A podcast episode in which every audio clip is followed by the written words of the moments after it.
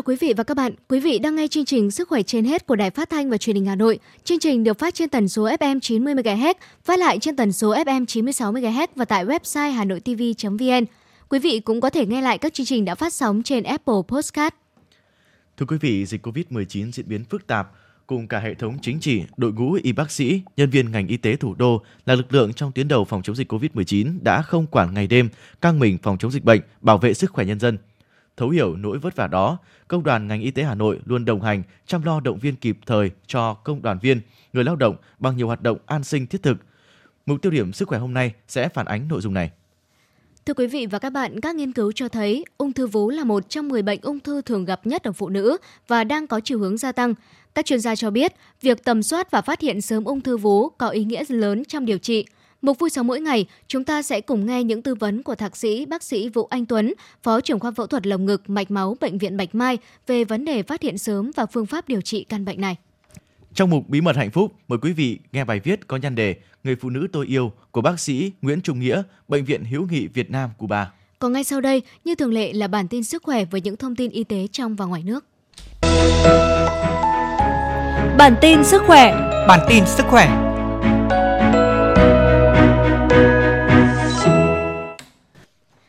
quý vị và các bạn, Bộ Y tế vừa có công văn hỏa tốc số 9830 gửi Ủy ban nhân dân các tỉnh thành phố về việc tiếp tục thực hiện nghiêm, hiệu quả các biện pháp phòng chống dịch COVID-19.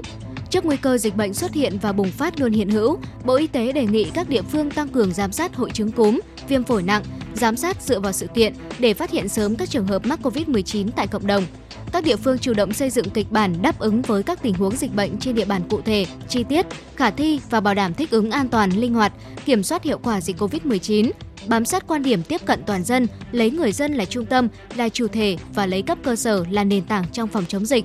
Cùng với đó, chuẩn bị sẵn sàng thiết lập các trạm y tế lưu động ngay tại xã phường thị trấn, ở những nơi dịch bùng phát, địa bàn dịch phức tạp, để người dân được tiếp cận các dịch vụ y tế từ sớm từ xa ngay tại cơ sở. Bộ Y tế cũng lưu ý các địa phương tăng cường kiểm soát chặt chẽ di biến động dân cư, nắm chắc tình hình công dân khi ra vào địa bàn, người có nguy cơ đang lưu trú, làm việc tại địa phương, doanh nghiệp như lái xe, phụ xe đường dài, liên tỉnh, người làm việc ngoài tỉnh về địa phương lưu trú, người lưu trú ngoài tỉnh về địa phương làm việc để có biện pháp quản lý phù hợp, khai báo y tế thường xuyên.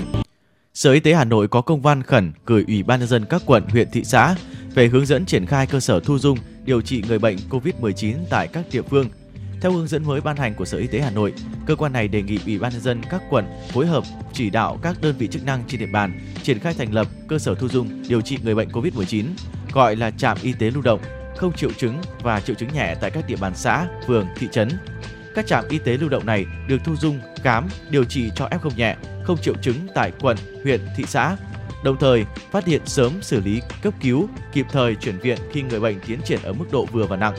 Sở Y tế nêu rõ, các trạm y tế lưu động không tiếp nhận các F0 là phụ nữ mang thai, người mắc bệnh lý nền. Chỉ tiếp nhận F0 có triệu chứng lâm sàng hoặc mức độ nhẹ. Các triệu chứng lâm sàng không đặc hiệu như sốt, ho khan, đau họng, nghẹt mũi, mệt mỏi, đau đầu, đau mỏi cơ, tê lưỡi. Bệnh nhân đồng thời không có các dấu hiệu của viêm phổi hoặc thiếu oxy, nhịp thở dưới 20 lần trên một phút, FPO2 trên 96% khi thở khí trời, các trạm y tế lưu động phải có biển cảnh báo nền đỏ chữ vàng trạm y tế lưu động, cơ sở thu dung điều trị người bệnh COVID-19, không nhiệm vụ miễn vào. Tại mỗi trạm y tế lưu động được chia làm 3 khu, khu vực đón tiếp, phân loại bệnh nhân, khu hành chính, hậu cần, khu cách ly điều trị.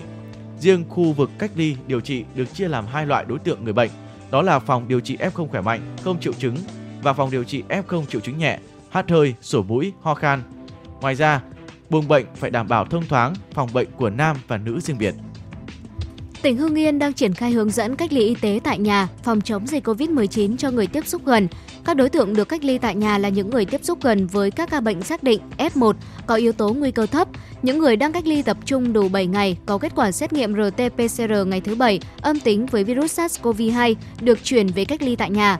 Trong trường hợp số lượng F1 quá nhiều, vượt quá khả năng thu dung của cơ sở cách ly tập trung của tỉnh, được xem xét các điều kiện để áp dụng biện pháp cách ly y tế tại nhà. Thời gian cách ly y tế tại nhà nơi lưu trú là 14 ngày liên tục kể từ ngày bắt đầu cách ly. Riêng người đã được cách ly tập trung 7 ngày thì tiếp tục cách ly tại nhà 7 ngày. Để bảo đảm việc cách ly tại nhà, các gia đình phải là nhà riêng lẻ, căn hộ tập thể, khu chung cư, Trước cửa nhà có biển cảnh báo, có thùng đựng rác thải màu vàng để đựng trang phục phòng hộ cá nhân của nhân viên y tế thải bỏ và các chất thải có nguy cơ lây nhiễm khác. Phải có phòng cách ly riêng, khép kín và tách biệt với khu sinh hoạt chung của gia đình. Bên cạnh đó, trang bị đầy đủ phương tiện phòng hộ cá nhân trong phòng chống lây nhiễm để người nhà sử dụng khi bắt buộc phải tiếp xúc gần với người cách ly, bố trí bàn trước cửa phòng cách ly để cung cấp suất ăn riêng, nước uống và các nhu yếu phẩm khác cho người cách ly. Làn sóng dịch bệnh COVID-19 thứ tư đã mang đến chết chóc thực sự cho nước Nga khi số ca nhiễm mới mỗi ngày sấp xỉ 40.000 người và số trường hợp tử vong liên tiếp đạt kỷ lục mới hơn 1.200 ca. Nhiều biện pháp phòng chống quyết liệt đã được đưa ra như tiêm chủng bắt buộc đối với một số nhóm đối tượng công dân và triển khai hệ thống mã QR để kiểm soát COVID-19.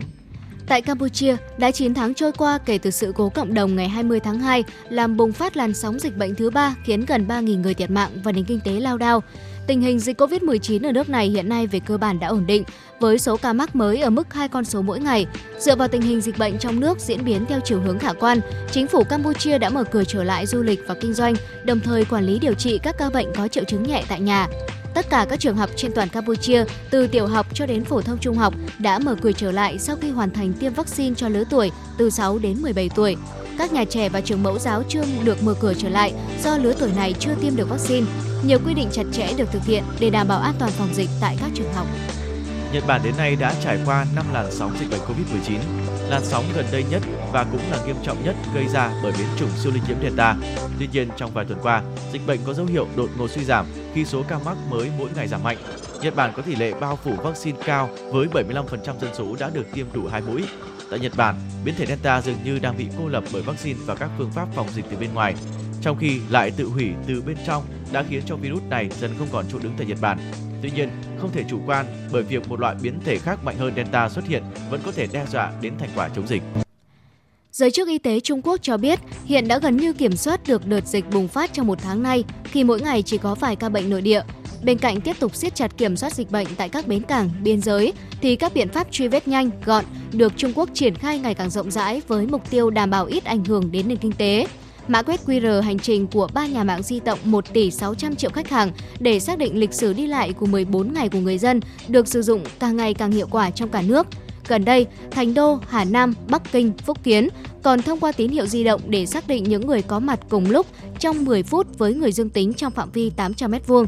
Các nhà mạng sẽ nhắn tin để tiến hành xét nghiệm 3 lần và cách ly những người này cho đến khi chắc chắn âm tính. Trung Quốc gần như kiểm soát được đợt dịch mới bùng phát. Các chuyên gia cho rằng phương pháp này vừa đơn giản khoa học, giảm áp lực nặng nề cho y tế cơ sở trong truy vết cũng như tiết kiệm chi phí so với xét nghiệm đại trà. Còn việc truy vết đối với tiếp xúc gần tại nhà, tại nơi ở, tại cơ quan người bệnh vẫn được làm quyết liệt. Một số chuyên gia cho rằng thời gian có thể lây nhiễm là trong vòng 4 ngày trước khi bệnh nhân xuất hiện triệu chứng thay vì 2 ngày như trước đây. Đến nay đã có hơn 1 tỷ 230 triệu người, tức gần 88% dân số được tiêm từ một mũi trở lên. Trung Quốc đang đẩy mạnh tiêm mũi 3 tăng cường và tiêm cho trẻ từ 3 đến 11 tuổi. Liệu pháp điều trị HIV bằng đường tiêm thay thế việc uống thuốc hàng ngày đang được cung cấp miễn phí tại Anh. Thuốc được đánh giá là có hiệu quả như thuốc kháng virus HIV dạng uống trong việc duy trì tải lượng virus thấp. Thay vì phải uống thuốc hàng ngày, các bệnh nhân sẽ được tiêm thuốc 2 tháng một lần. Vì vậy, mỗi năm chỉ cần đến điều trị 6 lần. Phương pháp điều trị bằng đường tiêm này có thể được áp dụng cho những người trưởng thành đã kiểm soát được tải lượng virus HIV ở mức thấp thông qua các loại thuốc kháng virus hàng ngày. Được công bố lần đầu tiên vào tháng 3 năm 2019, thuốc hiện được sử dụng ở nhiều nơi như châu Âu, Mỹ, Canada và được cung cấp miễn phí cho các bệnh nhân HIV ở Anh. Đối với những người đang sống chung với căn bệnh này thì đây là một trong những cuộc cách mạng. Tiêu điểm sức khỏe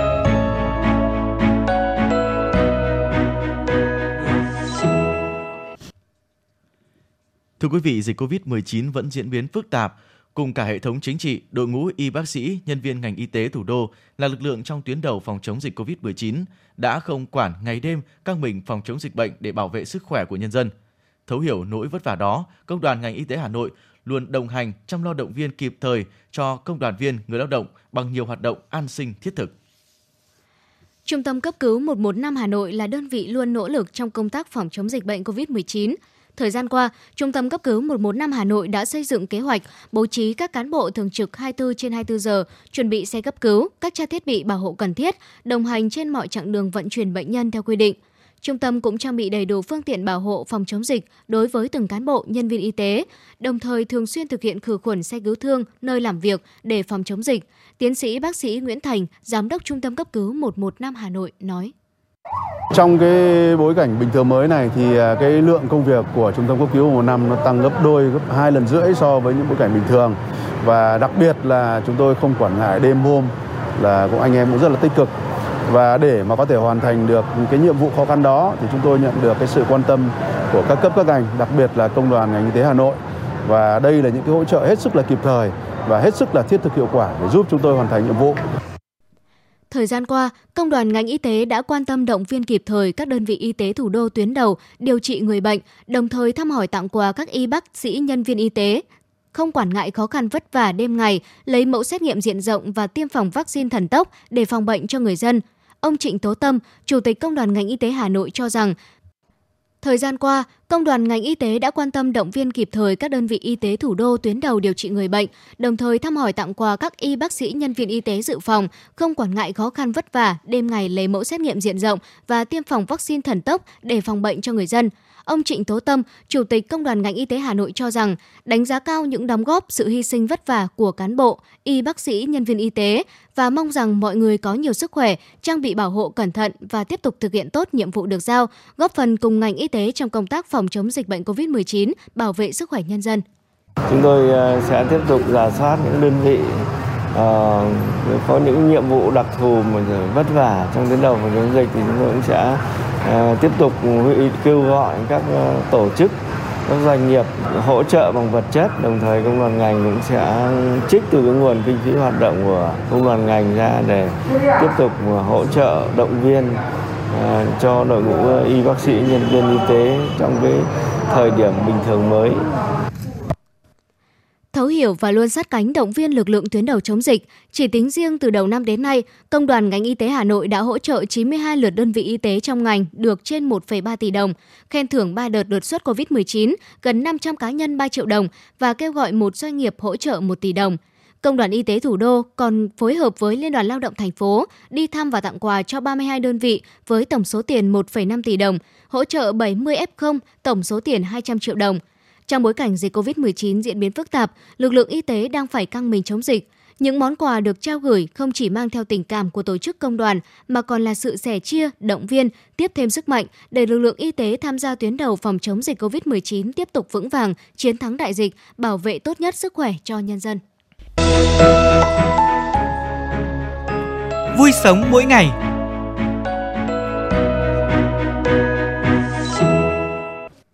Thưa quý vị thính giả, ngày nay, điều trị ung thư vú không chỉ dừng lại ở việc phẫu thuật hết, điều trị khỏi mà còn hướng tới điều trị toàn diện nhằm nâng cao chất lượng cuộc sống cho người bệnh sau điều trị ung thư.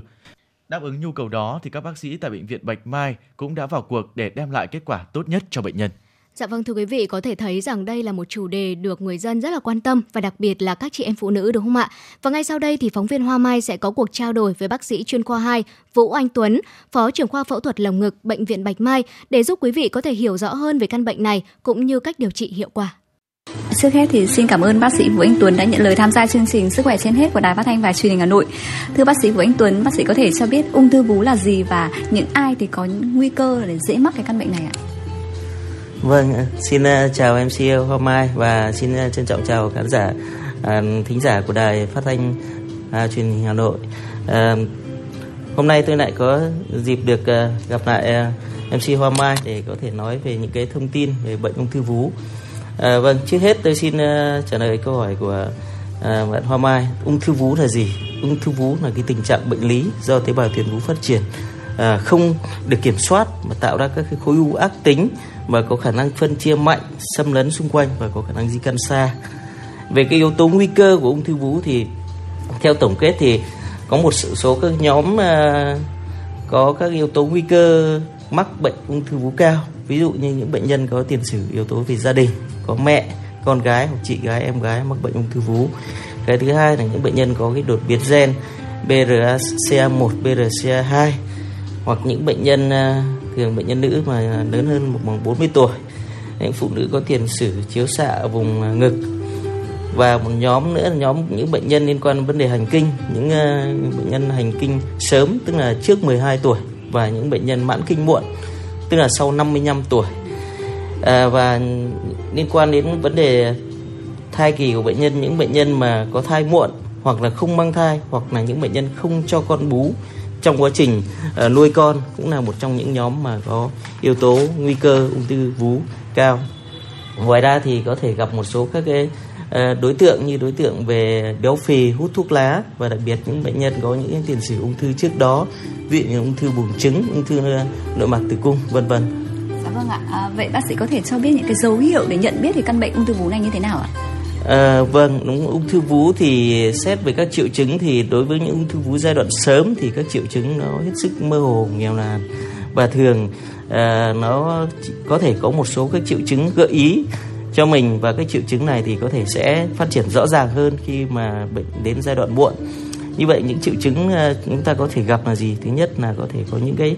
cảm giác đau ở tuyến vú. Ví dụ bệnh nhân có thể cảm giác mới dị cảm một cái như là kim châm gây khó chịu ở tuyến vú. À, cái triệu chứng thứ hai có thể gặp à, một số à, trường hợp là ví dụ như có những cái tiết dịch bất thường ở đầu vú. À, những cái dịch này có thể là những dịch tiết thông thường hoặc có dịch có lẫn một chút máu. Chính vì thế những chị em mà không phải trong cái quá trình nuôi con vú thì khi có những dịch tiết bất thường thì mình phải chú ý và khám xét.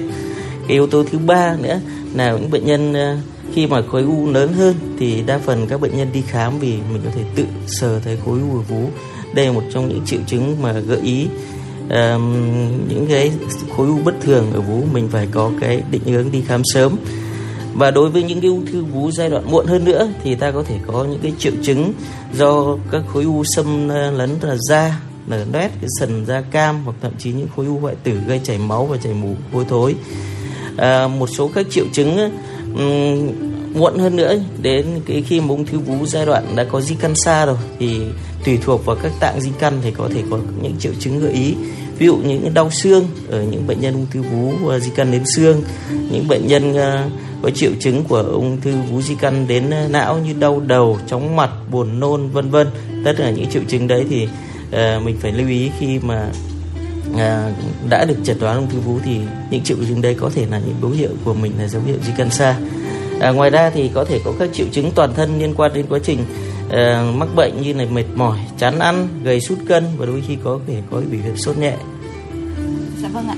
Ừ, vậy bác sĩ có thể tư vấn các phương pháp phẫu thuật phù hợp với những bệnh nhân có khối ung thư vú? Và khi nào thì bệnh nhân cần cắt bỏ hoàn toàn và khi nào có thể bảo tồn tuyến vú ạ? Vâng, ờ, phẫu thuật ờ, điều trị ung thư vú thì được chỉ định cho những ung thư vú giai đoạn sớm. Điều trị ung thư vú là một điều trị đa mô thức bao gồm nhiều hình thức điều trị, trong đó phẫu thuật là một cái phương pháp điều trị ừ, chiếm vai trò quan trọng trong những ung thư vú giai đoạn sớm. Và như hiện tại thì có nhiều phương pháp phẫu thuật ví dụ như phương pháp phẫu thuật cắt toàn bộ tuyến vú vết hạch nách phương pháp phẫu thuật cắt bảo tồn tuyến vú ờ, phương pháp phẫu thuật tái tạo tạo hình sau phẫu thuật ung thư vú vân vân à, tùy thuộc vào à, giai đoạn của bệnh tùy thuộc vào nguyện vọng của bệnh nhân và tùy thuộc vào cái điều kiện trang thiết bị à, và trình độ phẫu thuật viên ở các cơ sở y tế để mình có thể lựa chọn các phương pháp phẫu thuật cho bệnh nhân hợp lý tùy thuộc giai đoạn bệnh. À, về cái phẫu thuật à, chỉ định phẫu thuật cắt bảo tồn à, cắt toàn bộ tuyến vú thì được chỉ định cho một số các trường hợp sau ví dụ đối với những ung thư giai đoạn là một hai những bệnh nhân mà có chống chỉ định à, trong điều trị bảo tồn những ung thư vú giai đoạn 2, giai đoạn 3 3B à, à, những ung thư vú giai đoạn 3B, giai đoạn 4 mà là sau điều trị tân bổ trợ. À, những ung thư vú à, tái phát trên nền tảng ung thư đã điều trị bảo tồn và kết hợp với xạ trị. Ngoài ra có thể những, à, những nhóm bệnh nhân có yếu tố nguy cơ cao như có đột biến gen BRCA1, BRCA2 và có tiền sử gia đình mạnh thì cũng cân nhắc làm phẫu thuật cắt toàn bộ tuyến vú. Và phẫu thuật bảo tồn tuyến vú Ờ, tức là cắt ờ, u vú rộng rãi và có kèm vết hoặc không vết hạch nách thì ờ, thường chỉ định cho một số các trường hợp khối u nhỏ. Thường là đường kính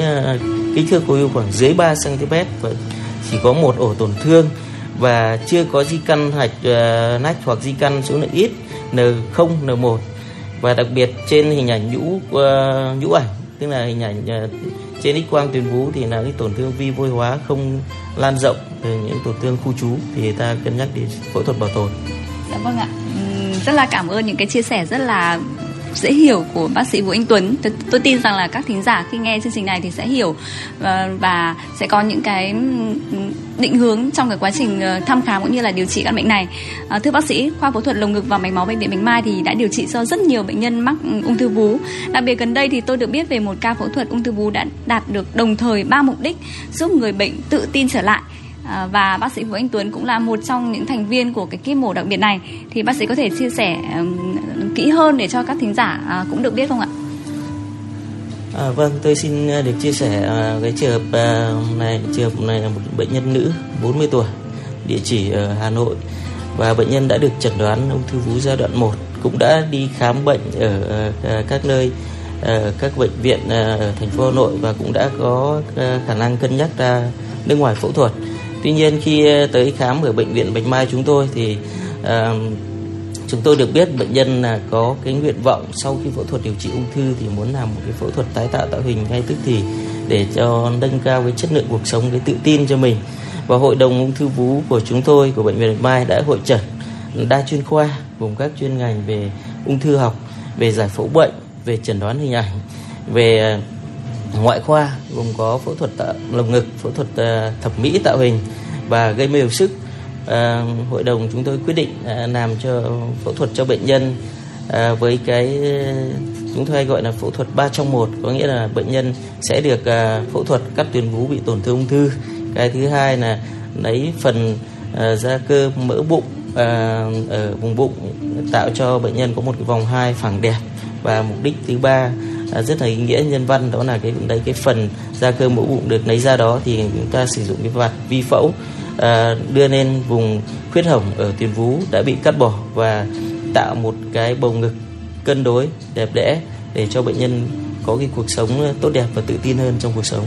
Dạ vâng ạ, quả là một cái bước tiến lớn trong y học mang lại những cái niềm vui đặc biệt cho những người phụ nữ không may mắc phải căn bệnh này đúng không ạ? Vậy à, thưa bác sĩ Vũ Anh Tuấn, sau khi phẫu thuật thì người bệnh sẽ cần được à, chăm sóc phục hồi như thế nào ạ? À, trong các cái phẫu thuật ung thư vú nói chung và các phẫu thuật tái tạo tạo hình à, nói riêng à, thì các bệnh nhân sẽ được chăm sóc tại à, khoa phẫu thuật lồng ngực hoặc khoa phẫu thuật à, thẩm mỹ tạo hình nếu mà bệnh nhân có à, tái tạo tạo hình và bệnh nhân sẽ được uh, chăm sóc điều trị sát sao bởi bác, các bác sĩ chuyên khoa các điều dưỡng uh, các điều dưỡng về ờ, chuyên ngành về uh, lồng ngực mạch máu tuyến vú và các um, điều dưỡng tạo hình. Và bệnh nhân uh, đối với trường mà tôi vừa chia sẻ ở trên thì bệnh nhân uh, đã được ra viện sau 2 tuần điều trị uh, ở khoa và bệnh nhân cảm thấy rất là uh, vui vẻ happy với cái hiệu quả điều trị của mình và bệnh nhân này thì chúng tôi sẽ còn phải làm thêm cho bệnh nhân thêm một cái phẫu thuật nữa đó là cái phẫu thuật tái tạo tạo hình núm vú và sau đó xăm uh, cuồng vú để tạo cho một bệnh nhân một cái cuồng vú mà tương tự như một cái tuyến vú lành bên kia dạ vâng yeah. Dạ. ạ vâng đúng là những cái điều mà có lẽ là chỉ trong mơ của những người phụ nữ không may mắc phải căn bệnh này tại vì đối với họ nhiều khi ung thư nó còn kèm theo rất là nhiều những cái nỗi ám ảnh. Nhưng mà nếu mà được cái cuộc sống như vậy thì đúng là không còn là những cái nỗi sợ hãi quá lớn nữa đúng không ạ? Dạ vâng, dạ vâng ạ. Dạ vâng ạ. À, rất là cảm ơn bác sĩ Vũ Anh Tuấn. Thưa quý vị ung thư vú là chủ đề được quý thính giả đặc biệt quan tâm. Và nếu có bất cứ những cái thắc mắc hay là băn khoăn gì về căn bệnh này thì quý thính giả có thể gửi câu hỏi đến fanpage PT lồng ngực mạch máu uh, bệnh viện Bạch Mai hoặc có thể gọi điện đến hotline của khoa phẫu thuật lồng ngực mạch máu bệnh viện Bạch Mai. Đó là 0246 292 6956 hoặc 0869 587 725 để được tư vấn và hỗ trợ miễn phí. Một lần nữa thì xin được cảm ơn bác sĩ Vũ Anh Tuấn. Vâng thưa quý vị, phụ nữ nhất là phụ nữ trẻ không may mắn mắc bệnh ung thư vú là một thiệt thòi. Cuộc sống của họ thì thường gặp nhiều căng thẳng khó khăn, thậm chí là stress không mong muốn. Nhưng với sự tiến bộ về kỹ thuật và các phương thức can thiệp và phẫu thuật hiện nay, đặc biệt là phẫu thuật tạo hình tuyến vú, có thể giúp đem lại chất lượng cuộc sống tốt hơn cho người bệnh. Dạ vâng thưa quý vị, phát hiện càng sớm việc điều trị càng đơn giản, hiệu quả điều trị lại càng cao, chi phí điều trị càng ít.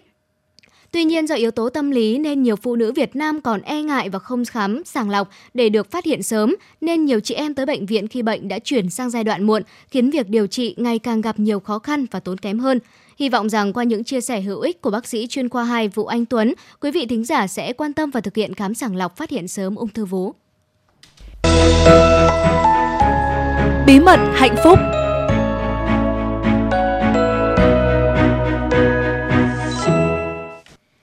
Quý vị thính giả thân mến, trong mục Bí mật hạnh phúc ngày hôm nay, chúng ta sẽ cùng nghe bài viết có nhan đề Người phụ nữ tôi yêu của bác sĩ Nguyễn Trung Nghĩa, Bệnh viện Hữu nghị Việt Nam Cuba. Là người gắn bó với tôi từ khoảng thời gian thơ ấu cho đến tận bây giờ, khi đã lập gia đình và có hai cậu con trai tình nghịch đáng yêu, thì đối với người ấy, trong mắt tôi vẫn chỉ là một đứa trẻ con bé bỏng không hơn không kém. Ngày mà tôi bước vào lớp 1, thời ấy gia đình còn khó khăn gia đình chỉ sống trong căn nhà nhỏ ở khu tập thể trong phố cổ. Người ấy lúc nào cũng luôn bên cạnh anh em tôi, uốn nắn từng chữ viết, từng con số. Trong ký ức của tôi thì chưa bao giờ bị mẹ đánh một lần nào. Nhiều đêm phải thức cùng tôi để học bài, thuộc lòng. Đến nỗi mà người phụ nữ ấy còn thuộc lòng cả theo tôi trong tất cả các kỳ thi. Vừa đèo nhau trên chiếc xe máy Babetta màu đỏ vừa kiểm tra lại xem con mình có đọc đúng hay không cho đến khi tới tận cổng trường. Cố gắng lên con nhé, mẹ luôn tin con sẽ làm được bài. Cũng chính bởi vậy mà những bài học thuộc lòng của tôi không bao giờ có môn nào dưới 9. Và càng làm cho tôi có động lực và hứng thú hơn trong sự nghiệp học hành của mình. Hơn thế, mỗi khi nhìn thấy người phụ nữ ấy nhoẻn một nụ cười, khi thấy tôi thông báo điểm là trong lòng lại cảm thấy hạnh phúc biết bao. Mẹ tôi là người phụ nữ luôn lo toan cho gia đình. Người ta nói đàn ông xây nhà, đàn bà xây tổ ấm. Chính cái việc xây tổ ấm vun vén cho gia đình mà giờ người thừa hưởng được một phần đó cũng chính là tôi. Tôi có thể vận dụng lại hết những kỹ năng ấy để chăm lo cho cuộc sống của gia đình nhỏ của mình. Biết lo lắng, biết quan tâm đến từng cử chỉ, từng hành động của mọi người. Mẹ cũng là người phụ nữ mang lại hình ảnh chân thực nhất và truyền lửa lại cho tôi những phẩm chất của ngành y. Tôi còn nhớ hồi còn bé xíu như hai cậu bé con của tôi bây giờ, người phụ nữ ấy cứ đến chiều tối lại xách túi đi chăm sóc cho bệnh nhân bị ốm của mình. Thời đó thì vẫn chưa có điện thoại di động như bây giờ, nên cứ đúng đến giờ là hai mẹ con nắm tay nhau đi rong ruổi khắp các hang cùng ngõ hẻm của các khu phố cổ đến từng nhà bệnh nhân của mình. Cho đến giờ, tôi vẫn còn nhớ như in các con đường như mê cung ấy. Nào ai có được biết con đường nhỏ xuyên ngõ từ phố Hàng Bạc sang tận Mã Mây từ phố hàng dày đâm xuyên sang tận cả hàng ngang hàng đào, những ký ức tuổi thơ ấy tôi không thể nào quên được.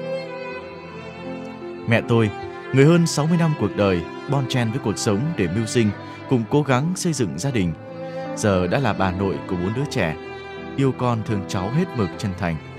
Tôi còn nhớ cái khoảng thời gian khi bắt đầu chớm tuổi dậy thì, cái tuổi ương ương, lớn không ra lớn, mà bé thì cũng không còn là bé nữa như lúc ấy đã cãi lại mẹ và cư xử không ra gì. Nhưng qua tất cả mọi chuyện thì người mà nhất mực yêu thương tôi vẫn chính là mẹ. Dù có đi bất cứ đâu đi chăng nữa, làm gì có lỗi đi chăng nữa, mẹ vẫn sẽ bỏ qua cho những lỗi lầm của mình, vun vén sao cho con có cuộc sống hạnh phúc hơn. Và tôi cũng thấy mình may mắn vì đã kịp nhận ra để biết tôn trọng mẹ từng phút, từng giây khi mẹ còn bên cạnh. Vợ tôi và vợ anh trai mỗi người hai lần sinh con tại viện, thì bốn lần bảo mẹ bảo, thôi các con về nhà nghỉ ngơi đi, sáng mai còn đi làm sớm. Bốn lần nằm chờ trông cháu ngoài sảnh, mũi đốt sưng hết chân tay mặt mũi, không một lời kêu ca. Cho đến khi các cháu ra đời, không một ngày nào bà không đến tắm rửa thay bỉm tã cho các cháu.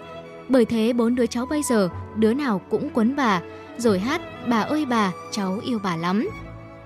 Trong khi hồi tưởng lại những ký ức về mẹ, tôi thấy được sự hy sinh của mẹ chẳng ai có thể diễn tả hết bằng lời. Như câu thơ đã viết, ngôn ngữ trần gian khở dại quá, sao đong đầy hai tiếng mẹ ơi. Mẹ không chỉ nuôi chúng tôi lớn khôn mà còn giúp chúng tôi trưởng thành hơn, dạy chúng tôi biết sống vị tha, vị kỳ, biết dẹp bỏ những yêu thích của mình để dành tất cả cho mọi người, dạy chúng tôi sống điềm tĩnh, sống mạnh mẽ để làm gương, làm lá chắn cho suốt cuộc đời của đứa con đầy bé bỏng tôi vẫn luôn tâm đắc với bài hát trong gánh mẹ. Mẹ ơi sóng biển giặt rào, con sao gánh hết công lao một đời. Bông hồng cài áo đúng nơi, đầu bằng bông hiếu giữa đời bao la. Cho con gánh lại mẹ già, để sau người gánh chính là con con. Cho con gánh mẹ một lần, cả đời mẹ đã tảo tần gánh con. Cho con gánh mẹ đầu non, cả lòng mẹ đã gánh con biển trời Ngày xưa mẹ gánh à ơi, con xin gánh lại những lời mẹ du. Đường đời sương gió mịt mù, vì con hạnh phúc chẳng từ gian nan. Xin gửi những lời yêu thương, những cảm xúc mãnh liệt nhất từ trước đến giờ dành cho mẹ nhân kỷ niệm tròn 60 tuổi của mẹ. Chúc cho mẹ tôi nói riêng và những bà mẹ khác nói chung sức khỏe dồi dào, luôn hạnh phúc bên gia đình con cháu. Và cảm ơn mẹ, người phụ nữ tôi yêu đã đem lại cho cuộc sống của tôi ngập tràn những nụ cười, những khoảnh khắc và những tình yêu đẹp đích thực. Quý thính giả thân mến, bài viết của bác sĩ Nguyễn Trung Nghĩa vừa rồi cũng đã khép lại chương trình Sức khỏe trên hết hôm nay. Cảm ơn sự đồng hành của quý vị trong 30 phút vừa qua. Thân ái chào tạm biệt.